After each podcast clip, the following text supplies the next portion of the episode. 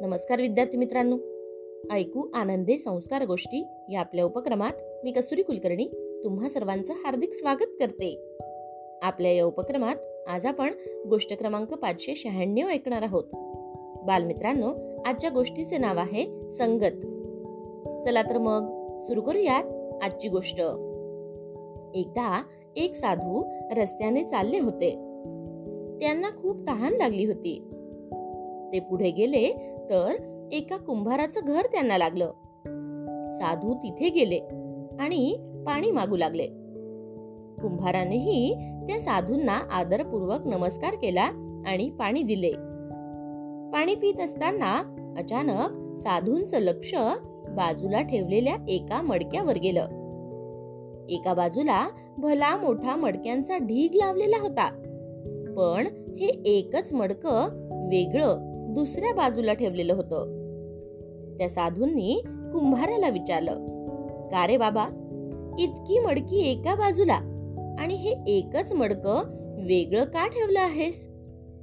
तेव्हा तो कुंभार म्हणाला महाराज हे मडक खराब आहे. त्याला गळती लागली आहे. आणि म्हणून कोणी ते घेत नाहीये. म्हणूनच ते वेगळं ठेवलं आहे. साधूंनी कुंभाराकडे त्याच मडक्याची मागणी केली. तो कुंभार म्हणाला महाराज अहो हवं असेल तर चांगलं मडकं घेऊन जा.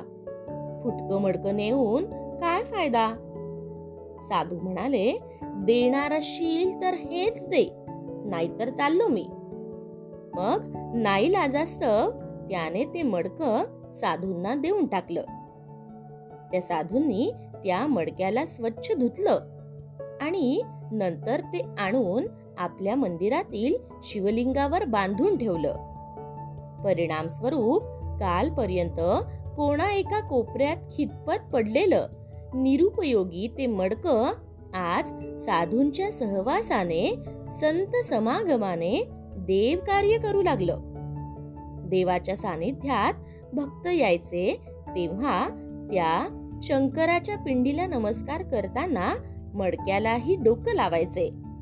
आणि त्यांचं मन प्रसन्न व्हायचं. गोष्ट इथे संपली. कशी वाटली गोष्ट मित्रांनो? आवडली ना? मग या गोष्टीवरून आपल्याला एक बोध होतो बघा. तो बोध असा की जर एक मातीचं मडकं एका साधूच्या सहवासात येऊन त्याच्या जगण्याचा मार्ग बदलत असेल. क्षणात ते कुठच्या कुठे पोहोचत असेल. तर आपण तर मनुष्य आहोत. मग आपण जर गुरूंच्या संतांच्या चांगल्या व्यक्तींच्या किंवा सज्जनांच्या सहवासात राहिलो तर आपलंही जीवन नक्कीच सुंदर घडेल. म्हणूनच मित्रांनो आपली संगत चांगली असावी. काय?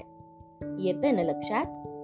चला तर मग उद्या पुन्हा भेटूयात अशाच एका छानशा गोष्टी सोबत आपल्याच लाडक्या उपक्रमात ज्याचं नाव आहे ऐकू आनंदे संस्कार गोष्टी. तोपर्यंत नमस्कार.